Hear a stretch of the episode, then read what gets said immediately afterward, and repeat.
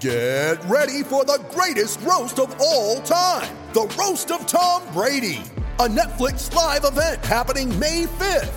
Hosted by Kevin Hart. The seven-time world champion gets his cleats held to the fire by famous friends and frenemies on an unforgettable night where everything is fair game. Tune in on May fifth at five p.m. Pacific time for The Roast of Tom Brady. Live only on Netflix. You ready? Showtime. On May third, summer starts with The Fall Guy. Let's do it later. Let's drink a spicy margarita. Make some bad decisions. Yes! Audiences are falling in love with the most entertaining film of the year. Fall Guy. Fall Guy. Fall Guy. That's what the poster said. See Ryan Gosling and Emily Blunt in the movie critics say exists to make you happy. Trying to make it out? Nope. Because I don't either. It's not what I'm into right now. What are you into? Talking. Yeah. The Fall Guy. Only in theaters May third. Rated P G thirteen.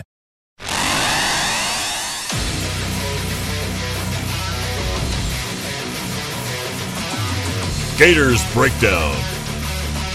The Gators Fan Podcast, because there's never a dull moment in Gator Nation. Gators Breakdown episode one fifty-four is ready to go. I'm your host, David Waters, and you can find me on Twitter at GatorDave underscore SEC. Joining me this episode of Gators Breakdown is co-host and founder of Read And Reaction dot com. That's Will Miles, and you can find him on Twitter at Will Miles S E C. See, Will, this was supposed to be a fun, laid-back episode, and then we get the uh, Justin Watkins news uh, a few hours before record time, and as the saying goes, there's never a dull moment in Gator Nation. Oh, man, I, I don't know. This is becoming a yearly occurrence that we have to come on here and talk about talk about suspensions and legal issues and all sorts of stuff, and, you know, you just, as far as it As far as it impacts the football team, I don't know that we really uh, – I mean, it doesn't really matter at this point, right? Based on what the accusations are, you just hope everybody's okay, and you hope that, uh, you know, for the best outcome for everybody. But I'm not sure that that's going to include having Watkins on the team. Yeah, of course, yeah. You said it there. We'll let it play out, but uh, it does not look good whatsoever. But we'll get into that and our uh, main topic where the media uh, voted – how the uh, predicted order of finish uh, from the S E C media last week in Atlanta at S E C Media Days. So uh, that's the kind of couple of topics we'll hit on on this episode of Gators Breakdown. But remember, you can find all your Gators Breakdown episodes on news for jacks dot com slash Gators Breakdown. There you'll find all the Gators Breakdown episodes as well as articles from the News for Jacks sports team. That's news for jacks dot com slash Gators Breakdown. Also, listen on iTunes, Google Play, and YouTube if you want the video version there. And when using those services, please share, rate, and review Gators Breakdown. Let Gator Nation know what they're getting. And on social media, follow Gators Breakdown on Twitter and Facebook at Gators Breakdown. So as we said and alluded to, Justin Watkins was arrested and charged. Uh, and I'll read a report here from our good friend from Swamp twenty-four seven, Thomas Goldkamp, uh, Florida signee Justin Watkins. Uh, trouble with the law again after he did have a, a earlier incident this spring back in Marion County. Uh, Watkins was booked into the Alachua County jail on Tuesday and remains in custody facing four charges, including two third-degree felonies. Alachua County inmate logs list charges of false imprisonment, kidnapping, and domestic battery by strangulation as the two third-degree felony charges against the recent Florida enrollee, as well as two first-degree misdemeanor battery charges. Quote from Dan Mullen through a U S spokesman, Justin Watkins has been suspended immediately from all team activities. And then uh, W C J B T V twenty in Gainesville uh, obtained a copy of the arrest report. And, Will, this is where it gets kind of ugly. Uh, it indicates that Watkins held a woman down on the bed and punched, slapped, and choked her back on July twentieth. Watkins then blocked the exit to his dorm room before the woman sprayed him with mace to escape. Uh, the University of Florida Police Department made the arrest. Bond has not yet been set, according to the Alachua County court records. So, Will, as you mentioned, you know, a year ago, we were going through the whole credit card issue. Uh, go fast forward a year later, and now uh, after an incident in May, uh, when he was uh, Watkins was uh, arrested for allegedly breaking a, a female's phone and kicking her car, um, and then. Um, Uh, the police report there indicated that Watkins then followed the woman uh, to the Vanguard High School, kicked her car repeatedly. Because he was not a student at Vanguard, he was charged with trespassing on school grounds. So that incident and asked her on July twentieth, the incident we just read. That's pretty damning, Will. Yeah, I mean, I think the first thing we need to say is that this is an accusation. It's not something that's been proven. He hasn't been convicted. Um, and certainly he deserves his uh, his day in court, and, and I'm sure we'll get that.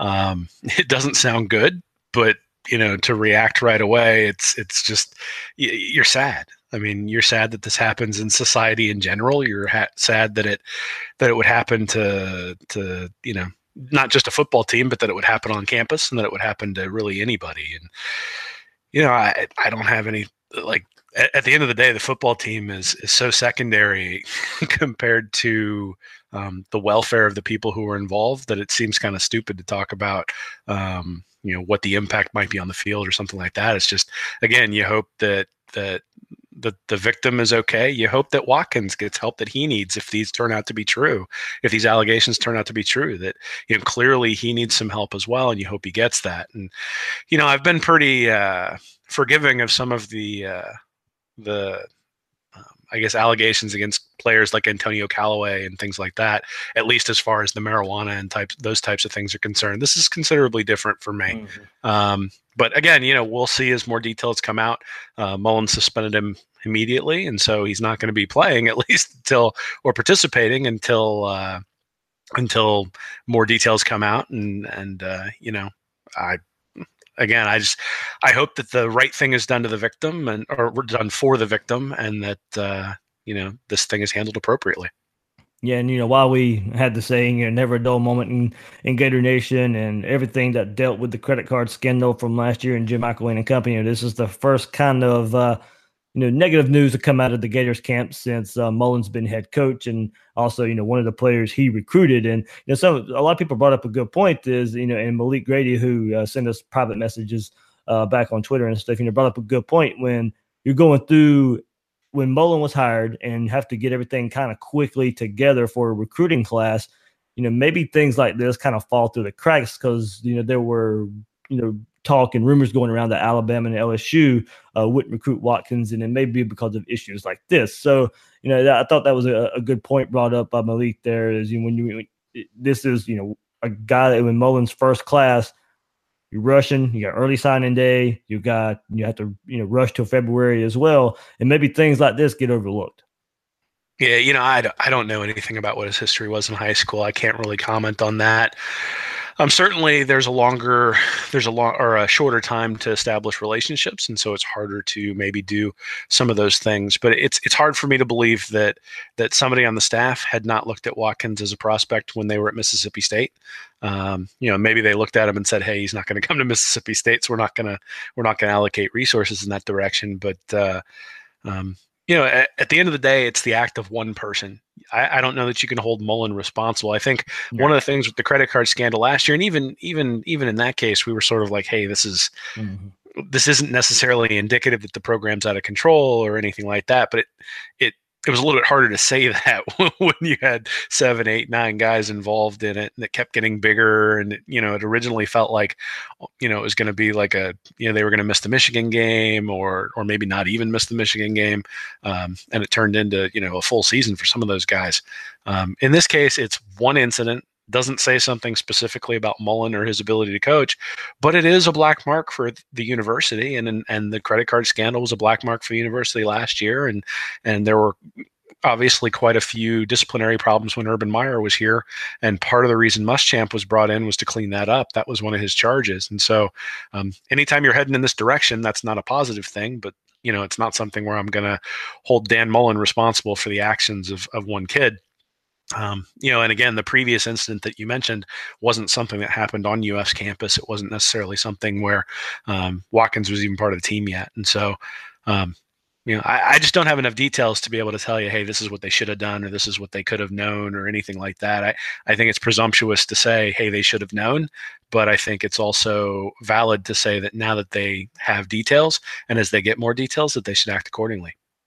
Yep, and some uh, Gators Breakdown listeners out there followed their uh, shared their thoughts uh, on Twitter as well. So David Soderquist uh, was wondering which kid or kids would slip up before the season. Never fails, and it's always a good one too. Well, hopefully we got that all out. Now let's start the season, please. Um, Robert Guagliardo. Uh, probably mispronounced that, but uh, that was close, Dave. yeah, yeah, I'll, I'll go with that. Uh, sorry, Robert, if I mispronounced that. Uh, but uh, I mean, two incidents in three months. He's probably going to end up off the team. Mullen probably just waiting to get the facts. Uh, Christopher Coots, don't think he has much of a choice. Hopefully, he keeps his nose clean. Hate seeing stories like this.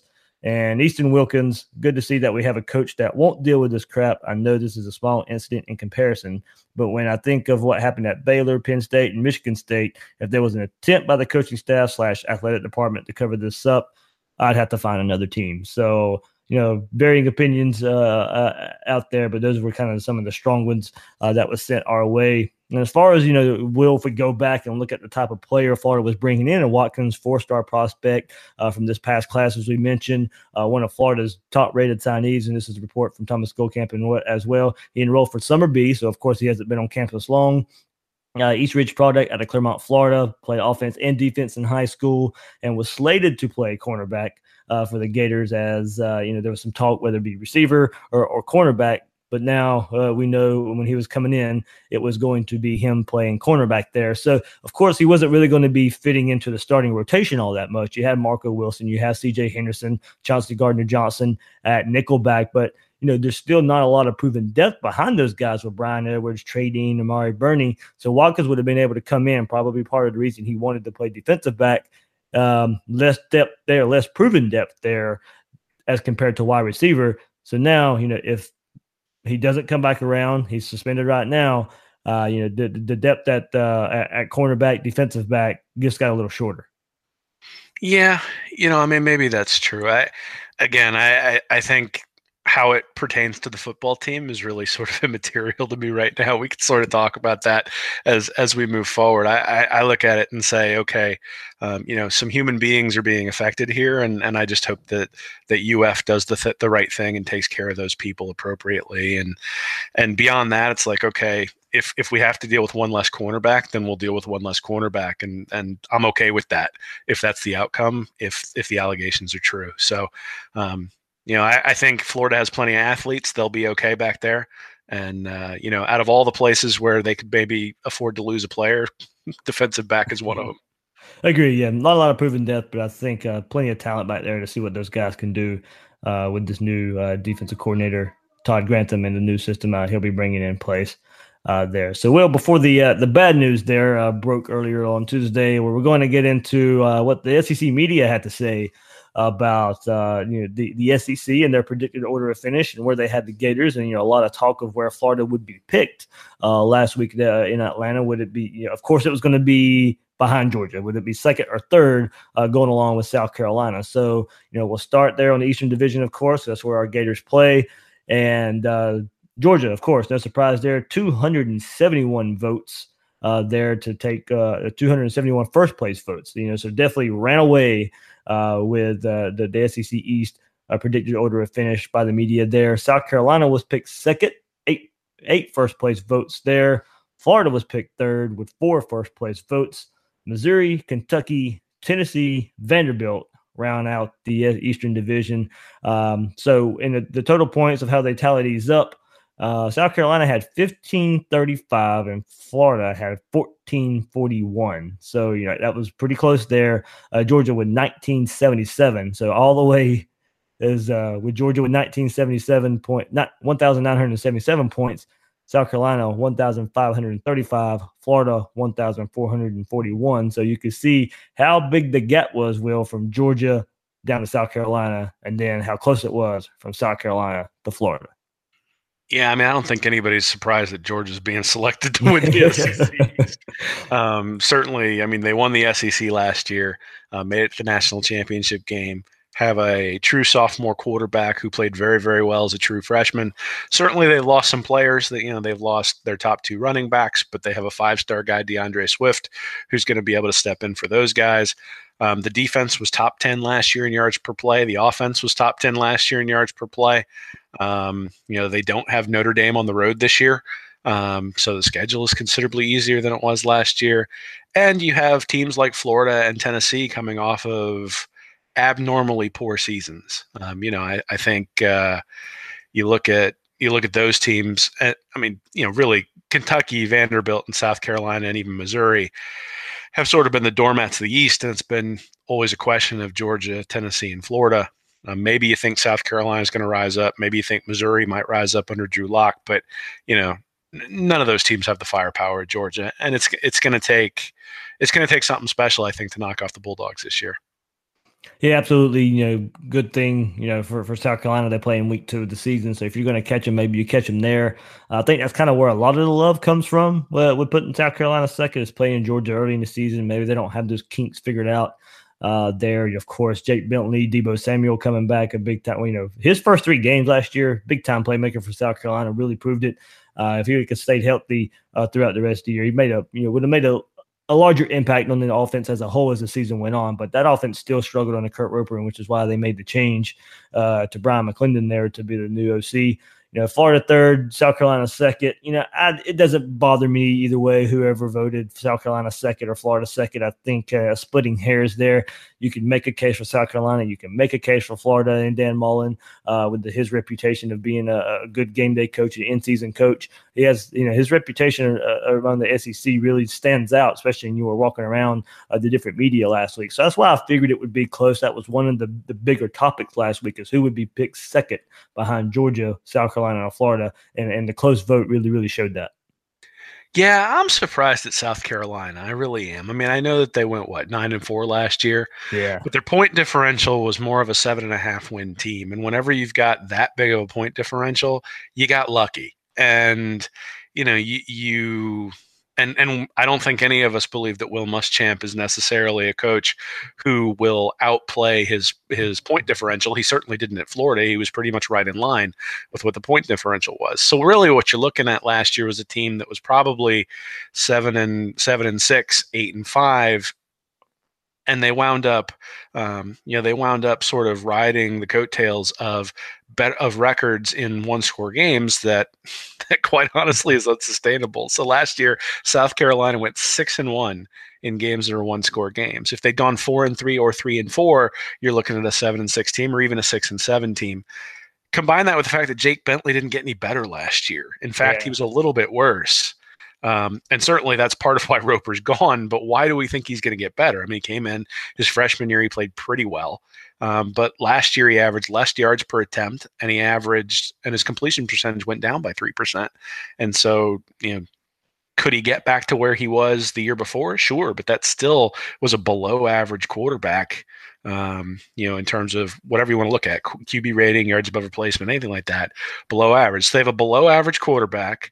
They were a seven and a half win team last year. Seven and a half wins isn't getting you second in the S E C East. And so I don't, I, I think it's, um, I think the signs point to South Carolina regressing to the mean. And I think it's probably going to be somebody else in that second spot. That's somebody else being Florida? You know, I don't really know. The, the the other thing that surprised me in this pick was that Tennessee is picked so low. Yeah. Um, Tennessee has recruited just as well as Florida over the past four years. Tennessee has just as big a question mark at quarterback as Florida does, except that they've brought in a, a graduate transfer in Keller Crist, who's going to come in and, and battle with Justin Guarantano. And if you look at the three years before their four and eight season last year, Tennessee went twenty-five and thirteen. Florida went twenty-six and fourteen. So and to really, me, and really, really close games between them. Very, very close. And it could have gone either way. And if two of those games go the direction of Tennessee, Butch Jones is probably still around and we're having a lot more fun talking about, talking about how things are going. We're still, so, talking, I mean, we're still talking about bricks. So, I mean, you know, I, I don't think Kentucky's a threat. I don't think Vanderbilt's a threat. I don't think South Carolina's a threat.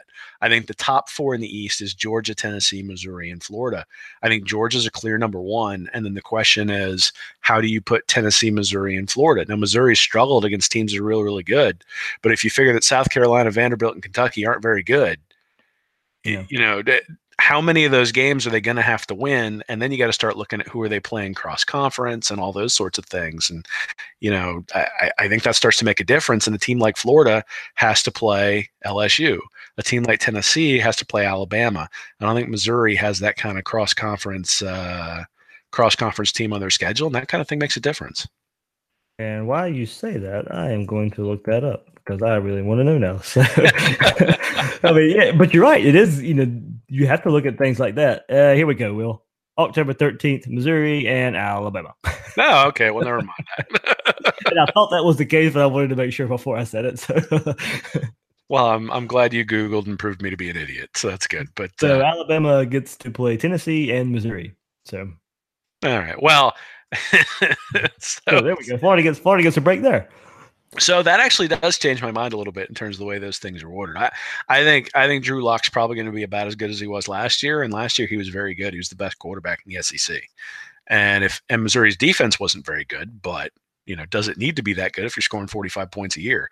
Um, it was a little bit of smoke and mirrors, I think, just in terms of um, again their their expected wins was seven and a half. Um, now they went they went seven and six, but certainly by the end of the year they were sort of blowing the barn doors off everybody. Um, you know, so average they were they ranked eighth in the country in yards per play against F B S teams, and defensively they were fifty-first in yards per play. So middling defense, very very good offense. I think you're probably going to see that again this year. Um, Again, I have no idea what to expect from Tennessee because I don't know how Pruitt's going to be. And I really don't have an idea of what to expect from Florida because I don't know what they have at the quarterback position. And, you know, at the end of the day, if you told me if you, if you told me that my life depended on it and I had to bet on one of these team on one of these teams, I'd probably take Missouri just because I trust the quarterback. Yeah, quarterback play is uh, yeah, really, really important. Uh, of course, kind of how – That it, it did kind of go that way when I was deciding who I was going to pick in the in in the cellar of the East. So I, I'll fast forward to my picks and just the East picks right now. Of course, I had Georgia one. I did pick Florida second and South Carolina third. And I've you know I've said this many times on this podcast. When everything's kind of close to even in my mind, that's when my bias will take over. So that's why I picked Florida versus, uh, over, over South Carolina. You know, no no qualms and and no uh, no uh, I won't fib or anything there. I did have uh, South. Um, I did have Missouri fourth. Uh, there, Tennessee fifth, Vandy sixth, Kentucky seventh. And a lot of people wondered, uh, you know, me having Kentucky down uh, on the bottom and not just you know quarterback play. And I, I don't really think they have one. And that's the difference for me was putting Shermer from Vandy over whatever Kentucky trots out there as being the difference maker there. But look, that's that's really splitting hairs. Uh, I'm not sure Vandy, Kentucky, the gap's going to be all that big. Tennessee, you're right, is kind of an enigma. They do have more talent, much like Florida, than what they showed record-wise last year, and that's part of the reason Butch Jones got fired.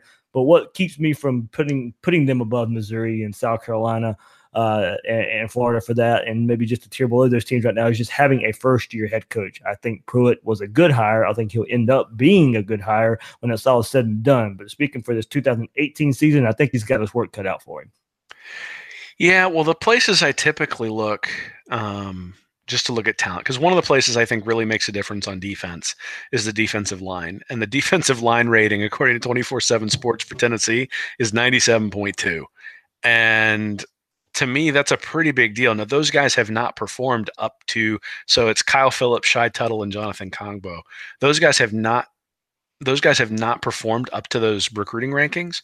But if Pruitt can get can get – big performances out of that defensive line, and they can live up to their talent because they have a coach who's pushing them and putting them in the right situation. Tennessee's defense can be pretty good pretty quick, and that's always been the problem on Tennessee is their ability to stop anybody under, under Butch Jones. Now, certainly quarterback is a big question mark. Um, you know, Dorbity's gone, and and you've got Christ and you've got Guarantano. But, again, I, it, I understand why anyone would put any one of those three teams second. Yeah. And I'm, and to be honest, I haven't gone. Obviously, I haven't gone and looked at all the schedules, but, but I haven't looked at the schedules to to necessarily know who's playing who at home and on the road and all those sorts of things.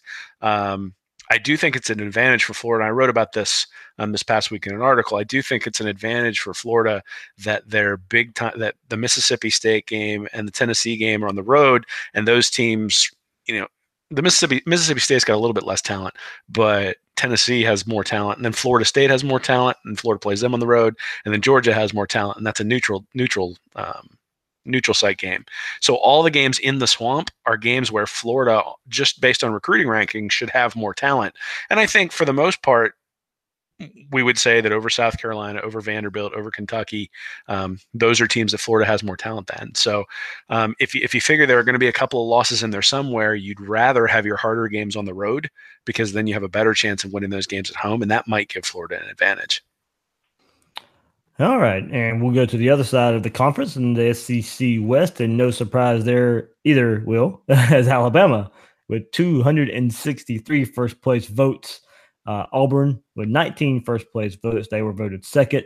And then here we go. Mississippi State, Texas A and M, L S U, Ole Miss, Arkansas. That's your order of the S E C West there. Alabama, Auburn, Mississippi State, Texas A and M, L S U, Ole Miss, Arkansas. So, the, as I said, no surprise there. Auburn being uh, picked second. Honestly, really no surprise either. Then that's kind of where it starts getting a little muddy. Mississippi State, Texas A and M, L S U. Those three teams right there, pretty close when it all came to the fi- final tally uh, of points that they got. Mississippi State actually garnered two first-place votes, by the way, uh, there. So that the roster Dan Mullen uh, left there is getting a lot of love. I know Marcus Spears from E S P N, S E C Network, really, really, really high on Mississippi State. Uh, so, Will, as I said, got muddy after Alabama and Auburn. Mississippi State, Texas A and M, L S U. I uh, know you're a little higher on L S U uh, than most. I'm kind of high on Mississippi State. Uh, of what they not really high on Mississippi State, but I think they'll be okay. Uh, you know, them being picked third in the West, I think is about right. That's where I had them slotted uh, as well. But you know, once again, I still think once you get to that, and the media, the media tally showed it, you're splitting hairs between Mississippi State, Texas A and M, and L S U. Yeah, you know, this is one where you obviously mentioned I'm higher on L S U, and a part of that is because I'm really, really, really a Joe Burrow believer. Are you? And so, what? And so, if can, that's can a surprise. So you know, if Burrow turns out to be as good as I think he is, then I think I think L S U makes its way into that top tier. Um, you know, I, I just think that's that's what ends up happening, and and because I mean, if if you look at how they have recruited over the last four years, they they compare pretty favorably with teams like Alabama and and and Georgia. They're not quite as good on the recruiting trail, but I think it's like they've averaged seven and a half. They've averaged a couple of five stars a year. They've averaged something like fourteen blue chips a year. So they're up in that tier where you would say, okay, if they get quarterback play and solid quarterback play, you would expect them to be a very, very good team. And so that that's kind of where I'm leaning is I, I got to be honest. I, I'm going to pick L S U to win the West. Whoa, you're picking them to win the West. I'm going to pick them to win the West. I think they're I think they're going to be way better than anybody thinks. And I think Alabama has a quarterback controversy. And, you know, they've got Hurts and they got Tua. You really think a quarterback controversy, you really think Saban's going to let that affect them? You know, I, I don't know what Saban's going to do. All I know is that, hey, I'm, ti- I'm tired of people picking on Orgeron. Like you included. I'll pick on him a little bit, but I will say he he probably should get a little more credit than, than what he did. Now, I'm not falling head over heels for him, but he's better than uh, – he, you know, he's he's put it together better than I thought he would so far at L S U. Yeah, well, so there's a couple things here. I mean, I, I'm a, I'm a little bit tongue-in-cheek here, but if you ask me to do it, I'll, I'll pick it, whatever. I mean, nobody people call me an idiot, and that's fine. It's probably true.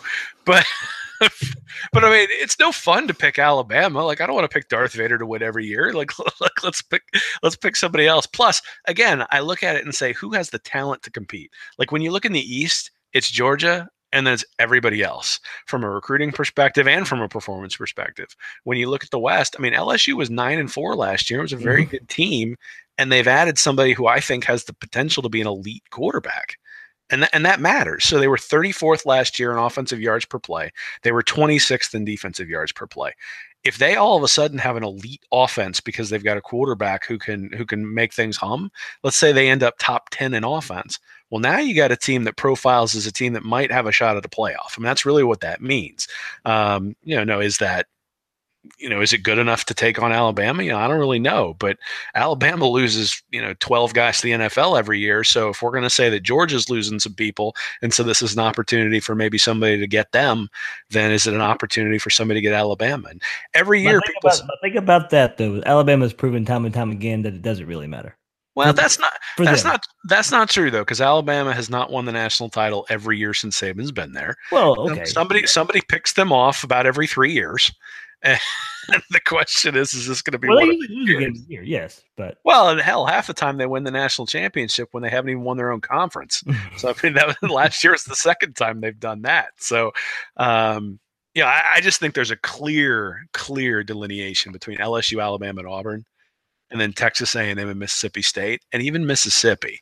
Um, one thing I will warn people about is they need to watch out for Mississippi. The, the um, you know, the quarterback there at Mississippi last year played really, really well. So Jordan Tamu played very, very well in limited time. I so will I, say they probably do pick off one of Alabama, Auburn, Mississippi State. They'll get one of them. Well, one of them is going to have a really bad year while everybody's saying they're going to be good, because you can't have you well, can't have six teams yeah. who are who are you know seven yeah. and one in the conference. It's just not going to happen. Um, so I think this is one of those years where people go, "Wow, it's pretty pretty decent murderer's row out there." But you know, if you look at Ole Miss, Tamu had one hundred seventy-three throws last year, averaged nine point seven yards per completion. He also averaged two point nine yards per rush, and so he was really, really efficient when he was out there. You look at Jalen Hurts; he was the same way, averaged eight point two yards per attempt and five point six yards per rush. And Alabama wants to, you know, there's talk that they're going to move him out of the starting position. People are talking about making him a running back, and you know, I. I think that that sort of, you know, that kind of strife, you get, you get guys on a team picking one guy over another, you know, one guy struggles and maybe you get bit on the road once or twice because of that. And, you know, that's really been when Alabama has struggled in the past, is when they've had a transition at quarterback. So, um, you know, they have that transition and all of a sudden the new guy who comes in, they're a little bit, they're a little bit slow. By the end of the year, usually Alabama's still the best team, but the question is, have they lost to Texas A and M along the way, or have they lost to, you know, somebody else along the way that they maybe shouldn't have? And, you know, I obviously Alabama's the favorite. I think it makes sense to say Alabama's the favorite. L S U's going to have a, have to have a lot of stuff go right in order to win the West, just like Auburn will have to have a lot of things go right to win the West because of who they're competing against. But I think L S U is positioned in a way to do that. So, um, you know, their twenty-four seven ranking over the last four years has been ninety-one. They've averaged one and a half five stars, thirteen point three four stars, um, and a seven point three recruiting ranking average. So, you know, we talk about top ten classes and that gives you a shot. Well, if you think they have a really elite quarterback, and I think they might, then this is the year to pick them. Two things about L S U there. They don't have a Geist or a Fournette to, to, to help Burrow. But to your point, if you believe he's that good, then he'll make the whoever that running back a little better. And I'm still not one hundred percent sold on Steve Insminger being the offensive coordinator there. Uh, a couple years ago, you know, he had a fill-in uh, when, when Miles was fired, and we saw that. And, you know, so maybe he brings something different to the table now that he has a full offseason to work with, and and maybe he bring, he's probably bringing in his offense instead of having to work around what the players already knew that year. Uh, and, you know, he, he has uh, two talented quarterbacks that went through spring, and now Burrow transferring in uh, there. So you don't have a controversy. Don't know how long that controversy will last once fall practice starts, uh, but we'll get there. And Mississippi State, much like you said about Tennessee and the recruiting they've done against uh, on the defensive line, well, theirs is proven. And you you know, you've talked time and time again about that defensive line being kind of a staple of a defense to have success in the S E C. Well, they have that, and with you know, Jeffrey Simmons leading the way there.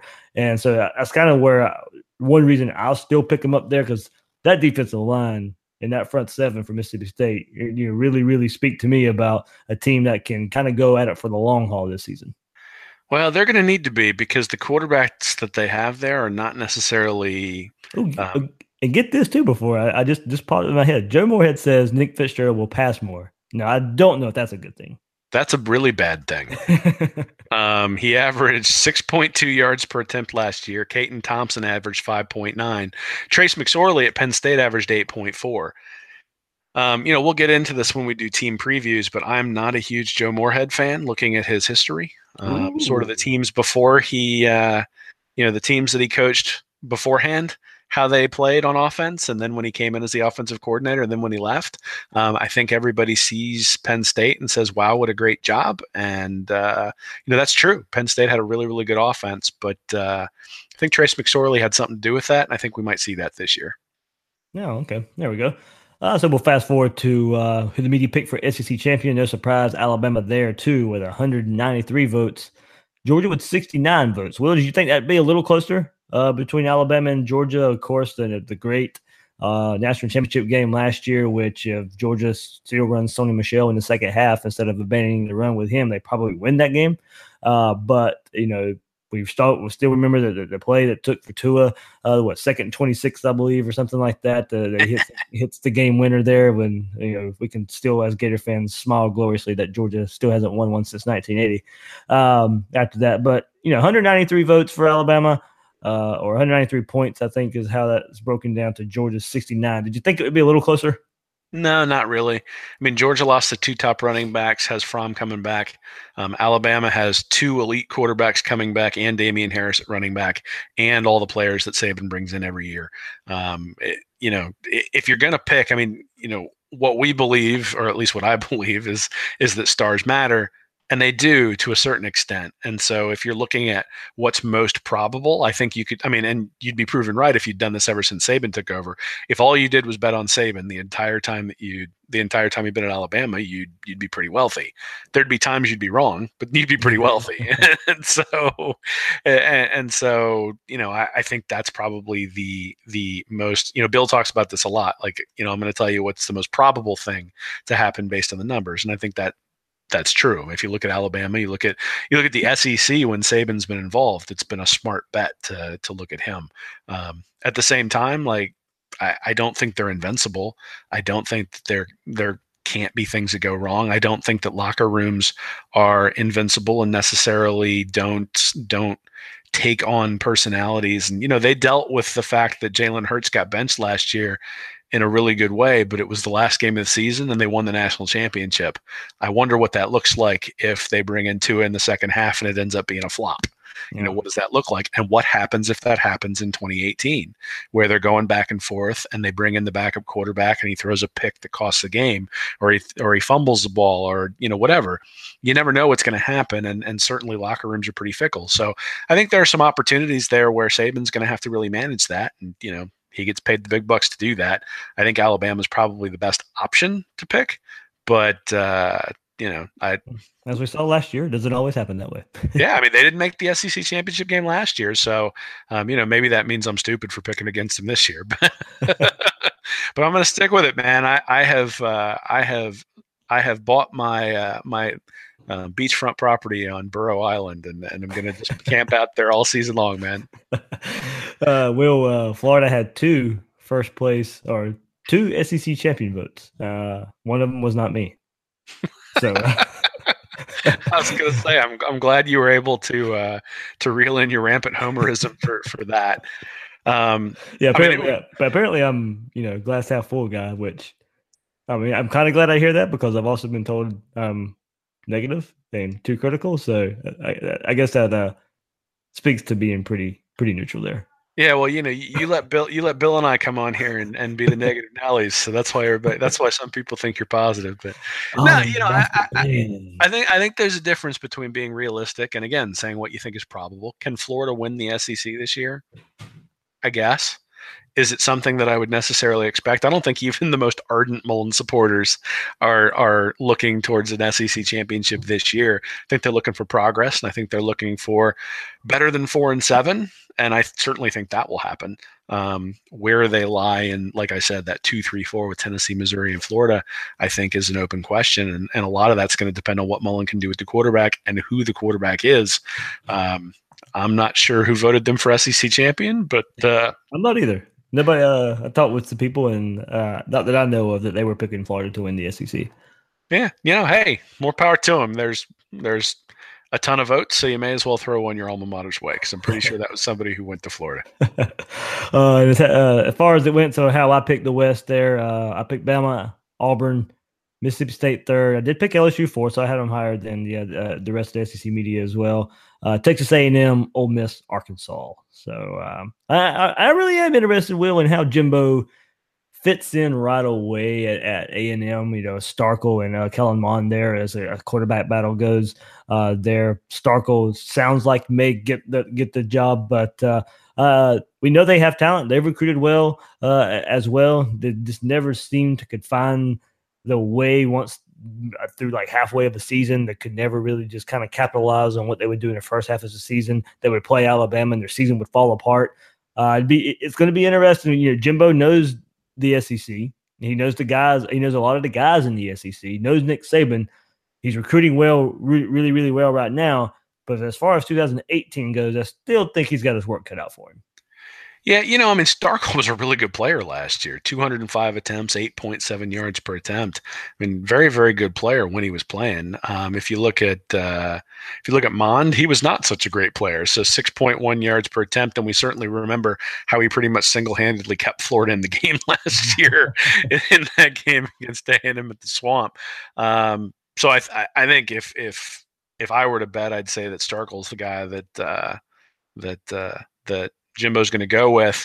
And, you know, I, I don't know. They are not in the top tier, but I do have them at the top of the second tier. So my S E C West is L S U first, then Alabama, then Auburn, and then it drops down to Texas A and M, Mississippi State, and Mississippi, and then Arkansas is last. I think Mississippi's going to score a lot of points. I don't think they'll be able to stop a whole lot of people. I think Mississippi State's going to be worse than people think. Um, I, I think that, you know, uh, Dan Mullen is a has proven to be a very good on-field coach. Joe Moorhead has not proven that yet, and we'll see. Maybe he proves me wrong, but I'm gonna I'm gonna put him there until then because I'm not sure he's got the players that he wants to fit his system. Um, and then again, A and M, Starkle's a good player, but I don't know if they have the firepower of L S U, Alabama, and Auburn. Uh, well, I was going back and looking. So if if if you would have been at S E C Media Days last week, you would have been the only person to vote L S U first. Well, you know, hey, I'm, I'm unique. I come with a unique perspective. It doesn't mean I'm right. It just means it's unique. Because when you were going through that, I was like, oh, yeah, did they get a first place vote? Oh, no, they didn't. Okay. They did not. And, you know, if I were to pick who's going to win the S E C, I'd say Georgia. I mean, if you had Georgia and L S U okay. S E C championship game, I'd pick Georgia. Um, though then again, I can still, like I said, I can still pick Alabama to win the national championship. Even that's true. That's the way things play out. So L S U will be playing whoever this year's U C F is in the Sugar Bowl. But uh, um, again, I, I understand it's a long shot to pick L S U, but this is one of those things where because of the fact that Burrow potentially could have transferred to Florida. And obviously Mullen didn't pursue him, but I spent quite a bit of time watching his film. And so I'm biased in that capacity in that I watched it, but I'm also biased in that I looked at his statistics and I looked at his film and I was pretty impressed. And, uh, you know, you look at, you look at Auburn and Stidham's going to be a good player. You look at Alabama mm-hmm. and Tua and, and Hurts are going to be good players. And if you think that Burrow is going to be as good or better than them, then L S U's in that tier. You know, did they beat Alabama? Did they beat Auburn? I don't know, but, uh, but that's who I'm going to take. All right. And we'll uh, put it out there as a poll question to our listeners out there. So uh put out there yesterday, where should Florida have been picked in the S E C by the media? And out of one thousand one hundred twenty-two votes, sixty percent said Florida should have been picked second in the S E C East. Um, third place voting got twenty-three percent of the votes. So uh, sixty percent of the poll results, second place, twenty-three percent, third place, twelve percent said first place, and five percent said fourth through seventh. Yeah, I'm not sure why people would think they'd be second automatically. I mean, that's more of a, a legacy pick than it is. Um, you know, again, I, I can understand why you'd have them somewhere between second and fourth. But, I mean, last year they were one hundred fourth in offensive yards per play. They were sixty-seventh in defensive yards per play. They were one hundred fifth in defensive pass yards per play. So, you know, we talked a little bit reluctantly about, about defensive backs. Maybe I need to take that back and say and say we need as many defensive backs as we can get. But, you know, they, they had two hundred forty-three points for, three hundred points against. So really you'd expect them to be a four-win team in, you know, four point four win team in an eleven-game season. That's exactly what they were. So they were who we thought they would be based on the point differential. They were really bad offensively. They had the worst quarterback in the S E C by a pretty significant margin. Um, You know, there's a lot of stuff that has to go right for them to be second. All right. And our uh, listeners uh, sent their thoughts as well. So Doug Angelo, uh, I say second only because Georgia is stacked right now, but one little slip, be it a quarterback injury, a running back injury, and we were in the hunt for number one. I don't believe the South Carolina hype. They aren't that good. Uh, the Gator Good responds with uh, he picked them third and hoping to be one of college football's most talked about stories of the year with a football program comeback. When the Gators are in the hunt, it's better for college football. Um, at uh, Pravat Hustle, uh, coming off a really bad season, us being third is generous, but in my opinion, we're second and coming for first. Uh, Josh Horton says, uh, uh, third is a safe bet. Florida is bringing in a new system with mostly pro style linemen that haven't been great. Lousy play at quarterback, to say the least. A great running back stable, but questionable wideouts that can't get open. Lack of depth at linebacker, replacing both specialists. Plus, let's add the fact that these boys have not been through an offseason workout like this, period. Highly debatable if the redshirt seniors have been through this kind of workout with Dillman and Muschamp. Now, Lucas Mann uh, says we should be much improved, but not at the dogs level. But with better coaching, I see maybe ten wins, including a bowl win. Brian Perry, second uh, last year, what everyone says is at least a top five coach and better offensive weapons and non-vanilla defense. Definitely second. Uh, Kevin Harris, second. I'm not sold on Bentley in first year of a new offense. Our pieces are better, plus the game is at home. Taylor Poulin, I said third. We still have no idea how the quarterback situation will pan out, plus the defense is still a question mark to me. Did it suffer last year due to youth slash injuries and coaching, or was it a talent thing? I love our D Bs, though. U G, U G A, and South Carolina have left question marks. Then Florida. Um, a couple more here. Andres Rodriguez, Florida should be second. I think the impact of having a lot of guys back on offense is significant. The main positive is not having an O C calling plays that my nine-year-old German Shepherd already knows that he will call. And here you go, Will. Hashtag third and long play action. uh, what, I, what I would say to all this stuff, and certainly the upgrade from Nussmeier to Mullen is, is significant. Um, but if you look at last year, eight and four, which is, I think, what most Florida fans would be happy with, eight and four puts them third last mm-hmm. year. Um, you know, they would have been behind South Carolina, would have been behind Georgia. Now, maybe you don't think South Carolina is a nine and four team, but certainly someone else is going to rise up to that level. If Florida can get to nine and four, then, um, you know, eight, then, then eight and four regular season, eight and four regular season, maybe they sneak into that second spot just because the, the quality of the conference in that, on that side is a little bit lower. Um, so if you think they're an eight and four team, maybe they get over to that space, but, uh, yeah, according to how, it, according to how it whacks out, if they're, you know, if, if, one of the if the fourth loss is at F S U, then you, then you only have three conference losses probably, uh, and then you know Georgia being one of those more than likely. So you pick two somewhere else. So if you get the head to head against South Carolina, then that's where yeah. you, that's where you probably. Well, I mean, but but last year's third and fourth teams in that division were seven and six, and they were four and four in the conference. So yeah. um, again, it, it's a question of I mean that cross rivalry with L S U always means that they've got a tough game um, going at Mississippi State in Starkville is rough. Georgia obviously is a very good team that they're playing in a neutral site at Florida State.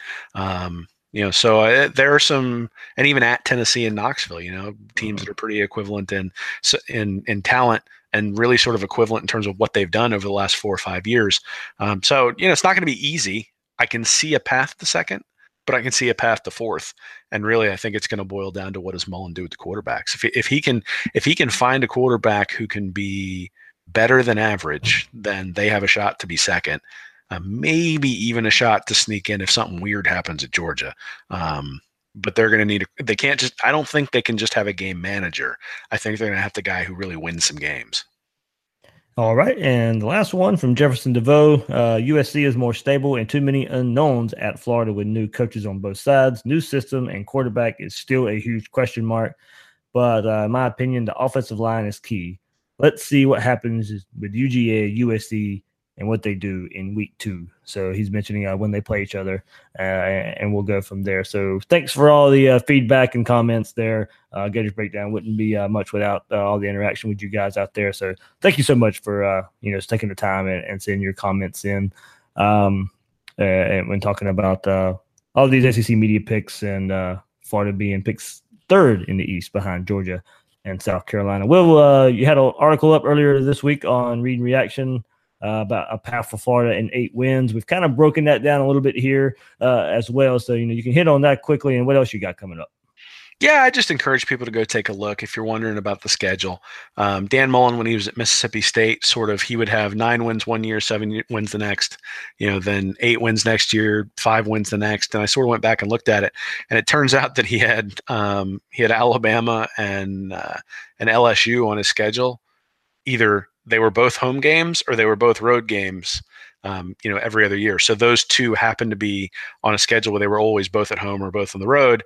And that corresponded with whether Mullen had a good season or not. So when Mullen had to play both of those teams that had more talent than, than Mississippi State, and he had to play them at home Well, that was a problem because then he had to play teams with less talent on the road. So it was actually an advantage for his overall record to play the big boys on the road. And so Florida has that advantage this year, is that they're playing teams that are more talented than them, either on the road or neutral site games. So Florida State, from a recruiting ranking perspective, Tennessee, same thing when you just look at their starters, um, Georgia, um, and then uh, – and there's one more in there too. But um, the nice part is, is Mississippi State is not a team that's more talented. And so going on the road, they have a shot to win that one. I think that'll be a pretty even game. Um, there will be some key games, but at the end of the day, most of the games, the games against Kentucky, the games against Vanderbilt, the games against Missouri, those games are at home. And so in a game where you might say, hey, Florida's going to get trapped here, it'll be in the swamp, and hopefully they can pull those out. All right. Well, what you got coming up there on the website? Oh man, we're going to be working in the uh, some of the season previews and, yeah. and just sort of getting geared up for the season. So it's going to be a lot of football, a whole lot less recruiting, hopefully. So, so yeah. sort of set my piece on on where that is. And uh, Friday Night Lights is this, is this Friday, so you know uh, I'm sure we'll kind of hit recruiting big one more time uh, after Friday Night Lights. But as you said, you know it's down down to football now. Hey man, it's football season. Getting ready for. Uh, Getting ready for it. Only five weeks left, and really excited about September first, and and a couple weeks after that, going down to Knoxville. So um, a lot of previews coming up, a lot of stuff that's going to be talking about on the field stuff. Hopefully some film breakdowns, and then also some of the stuff we talked about tonight, but in more detail with with some statistics and some film, looking at the different players on these teams and why I think they might perform better or worse than than what we've seen thus far. Yep, and kind of what Will is alluding to, um, listeners, we just wanted to give you a heads up on what's coming and, and coming up and, and starting this week on, on Gators Breakdown. We'll be here to get you ready for the season. We'll dive into the two thousand eighteen schedule and break down the Gators' opponents for the season.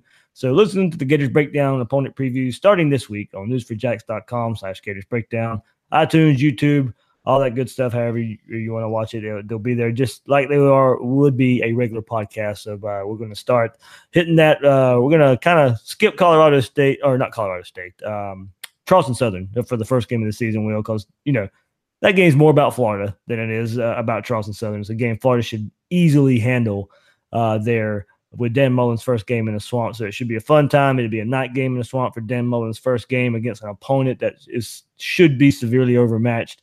Um, Mullen and Mississippi State played Charleston Southern last year, and I believe it was like a forty-nine to nothing game. So you're kind of familiar with that program, but when it's all said and done, you know, it'll be a, should be a uh, it, it'll be a one and oh start for the Gators. And then later this week, we'll put our put out our opponent preview starting with Kentucky. Yeah, man, I'm looking forward to it. We've already recorded a couple of them. It's been a lot of fun, and uh, certainly we will uh, we'll finish that up and get every everybody prepared for the season, at least the way we think it's going to go. Absolutely. It should be a, a lot of fun, like Will said. And those would be uh, kind of two a week up until the season starts. So uh, it'd be a fun time talking to, talking about the Florida Gators opponents, how those, these opponents fit against Florida. Uh, you know, not just a total preview of these teams. Of course, you know, we'll have some Gator talk in those as well, of kind of how these how the matchups go with those teams uh, and, and the Gators. So, Will, we did it again.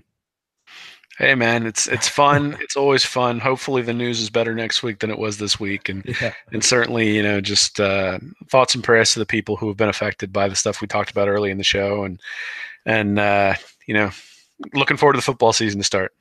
Absolutely. So that's Will Miles. You can find him on Twitter at Will Miles S E C and his work at Read And Reaction dot com. I'm your host of Gators Breakdown, David Waters. You can find me on Twitter at GatorDave underscore S E C. Guys, so girls out there, thanks for listening to this episode of Gators Breakdown.